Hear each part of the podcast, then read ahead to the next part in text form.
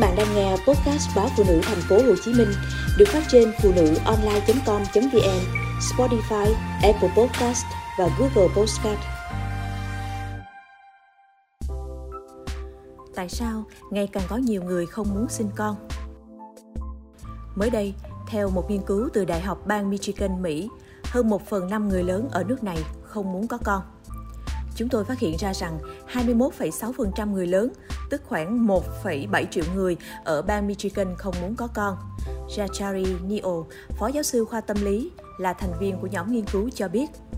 Các nhà nghiên cứu đã sử dụng một bộ ba câu hỏi để phân biệt những cá nhân không có con với nhóm đang làm cha mẹ và các nhóm khác đang nuôi dưỡng trẻ em nhưng không phải là cha mẹ của trẻ. Theo đó, ngày càng có nhiều người Mỹ quyết định không có con trong đời của họ, từ khi họ còn rất trẻ, thậm chí đang ở độ tuổi thanh thiếu niên và đôi mươi. Và nhiều người, nhất là phụ nữ, ban đầu nói rằng không muốn có con, đã cho biết họ có thể thay đổi ý định này sau đó, nhưng thực tế thì ngược lại. Có nhiều phụ nữ từng quyết định không có con khi đang ở tuổi vị thành niên, nay đã bước vào độ tuổi gần 40 và họ vẫn chưa có con.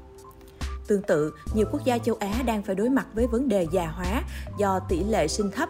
Nguyên nhân bắt đầu từ những thay đổi trong quan niệm truyền thống và hơn hết là áp lực kinh tế trong thời đại mới.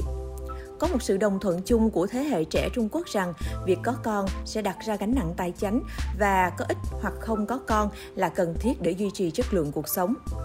Dữ liệu điều tra dân số 10 năm một lần được công bố vào tháng 5 năm ngoái cho thấy tỷ lệ sinh trung bình của Trung Quốc giảm còn 1,3 trẻ em trên một phụ nữ, thấp hơn rất nhiều so với mức thay thế 2,1 tỷ lệ cần thiết cho một dân số ổn định với tỷ lệ sinh là 1,37% vào năm 2020.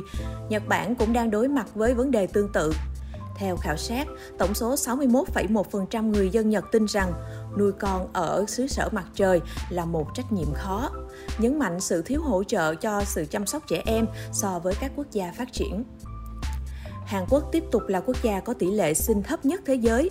Tình hình được cho là vì gánh nặng tài chính, bởi người trẻ tiếp tục phải đối mặt với cuộc cạnh tranh khốc liệt để có được công việc vững chắc, chẳng hạn như với các công ty lớn hoặc vị trí trong hệ thống chính phủ tại Singapore, nơi có tỷ lệ sinh năm 2020 đạt mức 1,1 trẻ trên mỗi bà mẹ.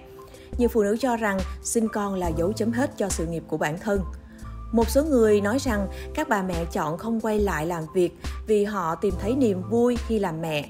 Nhưng thực chất, nhiều phụ nữ cũng phản ánh họ bị cấp trên phân biệt đối xử sau khi sinh và điều này sẽ ảnh hưởng xấu đến thu nhập và sự nghiệp. Trách nhiệm đối với gia đình và xã hội ngày càng đè nặng lên vai phụ nữ, khiến họ sợ sinh con. Tỷ lệ thất nghiệp cộng với sự khủng hoảng kinh tế trong mùa dịch lại càng khiến họ từ chối thiên chức của mình. Ở những thành phố lớn, chi phí sinh hoạt đắt đỏ, giờ làm việc kéo dài và những chi phí liên quan tới việc chăm nuôi trẻ tăng cao khiến ngày càng nhiều phụ nữ ngại sinh con.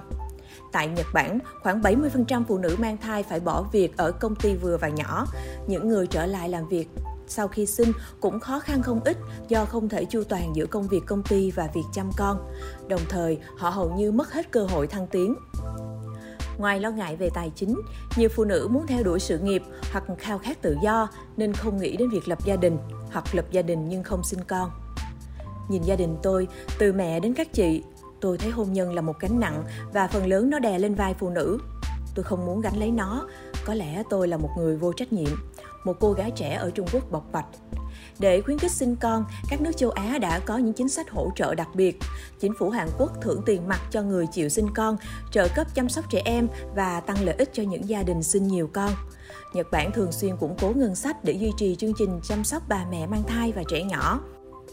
Ngoài ra, họ còn thưởng tiền để khuyến khích sinh con càng nhiều thì tiền thưởng càng cao. Singapore cũng nâng số tiền thưởng cho các cặp vợ chồng sinh con trong đại dịch.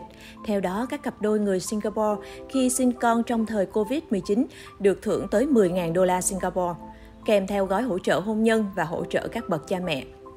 Sau khi bỏ chính sách sinh một con, Trung Quốc đã khuyến khích phụ nữ sinh thêm, đồng thời sắp có những chính sách khen thưởng trong việc sinh con.